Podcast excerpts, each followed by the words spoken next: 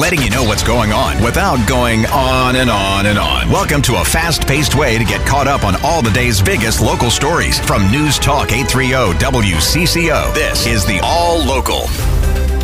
With Thursday's WCCO All Local, I'm Susie Jones. Today's stories include an update for you on Minnesota Twins Kyle Farmer, who was hit in the face by a pitch Wednesday, the ongoing fight against fentanyl, and our unseasonably warm weather has golf courses hopping.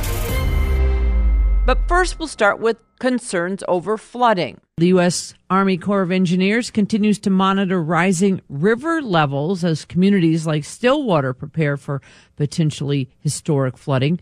The Corps' Matt Mose telling WCCO's Vineeta Sawkar they stand ready to respond with nearly 1.3 million pre-filled sandbags. Pre-positioned within the state of Minnesota to include a variety of pumps and plastic sheathing that could be used for temporary levees. And, you know, if additional resources are needed, we could provide technical assistance to those communities, or we can actually build temporary uh, levees uh, on an extreme case. I'm Laura Oakes. Minnesota Governor Tim Walz joining emergency management leaders and others today to update the state on the flood threat. We always say we hope that the flooding season is not that bad, but hope is not a plan. National Weather Service flood expert Dan Hobitzal talked about the big picture. We are going into the heart of our flood season. It's just now uh, starting to pick up. Uh, this is coming on the heels of what was a very active winter.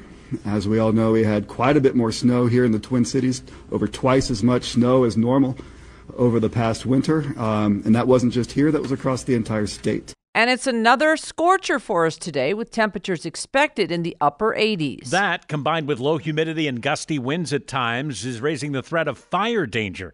The National Weather Service has posted red flag warnings for all of southern Minnesota and Wisconsin, including the Twin Cities. It's like, you know, desert southwest, Phoenix, Scottsdale uh, the heat comes with very low humidity, and that increases the potential for fires. And so, until we get more significant rain in the metro, it's very dry out there, and the threat of brush fires will be fairly high. WCCO Radio Chief Meteorologist Paul Douglas says there is a change coming for more seasonal temperatures and some rain in our weekend forecast. A little bit of rain on Saturday, and then we start to dry out Sunday. Um, I promise not to use the S word. There, there may be some S in western Wisconsin uh, late Sunday, Sunday night. If you're heading towards Eau Claire, even Hayward, Spooner, maybe a little bit of slush.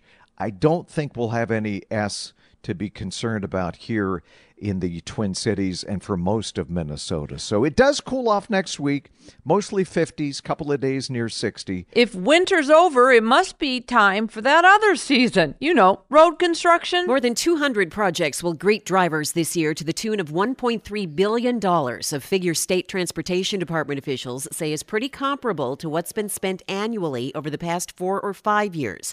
Department of Transportation Communication Director Jake Loesch says work zones can be dicey and they're reminding drivers to use extra caution. Please drive undistracted, put your phone away, and obey posted speed limits. Oftentimes in road construction work zones, speed limits will be lower than you may be used to. So we really ask folks to pay attention to those because that's really for the safety both of you as a commuter and as uh, for the for the people who are working on that construction site. The list includes roads and bridges, of course, as well as dozens of projects to improve airports, railroad crossings, and transit infrastructure.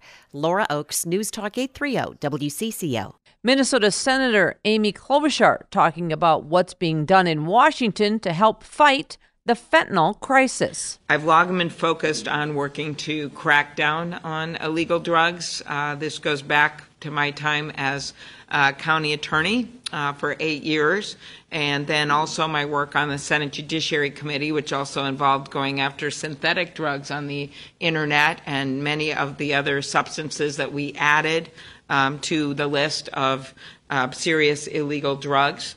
Um, and now we have focused on this. Um, I was one of the original co sponsors. There were four of us two Democrats, two Republicans of the uh, CARA Act, which went after opioids.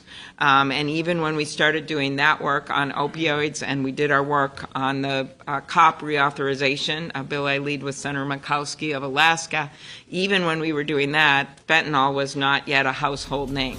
Well, that has changed.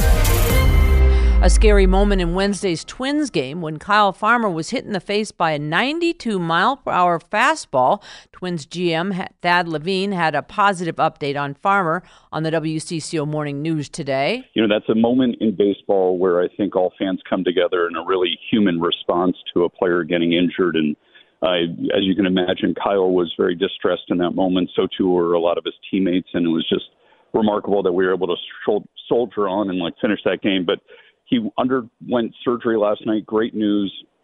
His jaw is not broken. Uh, surgery was significant. He'll be down for some time now, but I think everything was really positive after what was a really scary moment. This is Laura Oakes. The Minneapolis City Council has reached a multi million dollar settlement in a case involving former police officer Derek Chauvin, who is in prison for killing George Floyd in 2020. During a closed door session, council members agreed to settle with John Pope and Zoya Code for a combined total of $8.8 million. The two sued Chauvin, seven other officers, and the city of Minneapolis over excessive force, racial discrimination, and misconduct misconduct. Pope and Code could release body camera footage of the incidents later today. Laura Oakes, News Talk 830 WCCO. The Minneapolis City Council has approved a change to the city's noise ordinance that will now allow for the Islamic call to prayer to be broadcast from loudspeakers for all five daily prayers in Minneapolis. Council member Jamal Osman says the move is a meaningful one for him. I want to take time to really appreciate the time we live in. We live in a place that we can freely practice our religion. And um, this was something that put smile, money, faith, uh, Muslim community in, in, in city of Minneapolis. And finally, our warm weather has Minnesotans grabbing their sticks and hitting the golf course. Barry Wallen is the PGA teaching pro at Emerald Greens in Hastings. He says they've been very busy.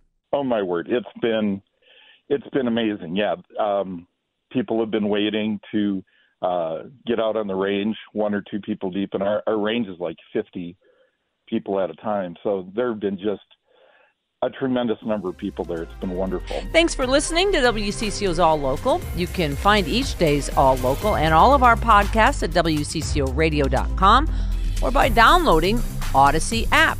I'm Susie Jones, News Talk 830 WCCO.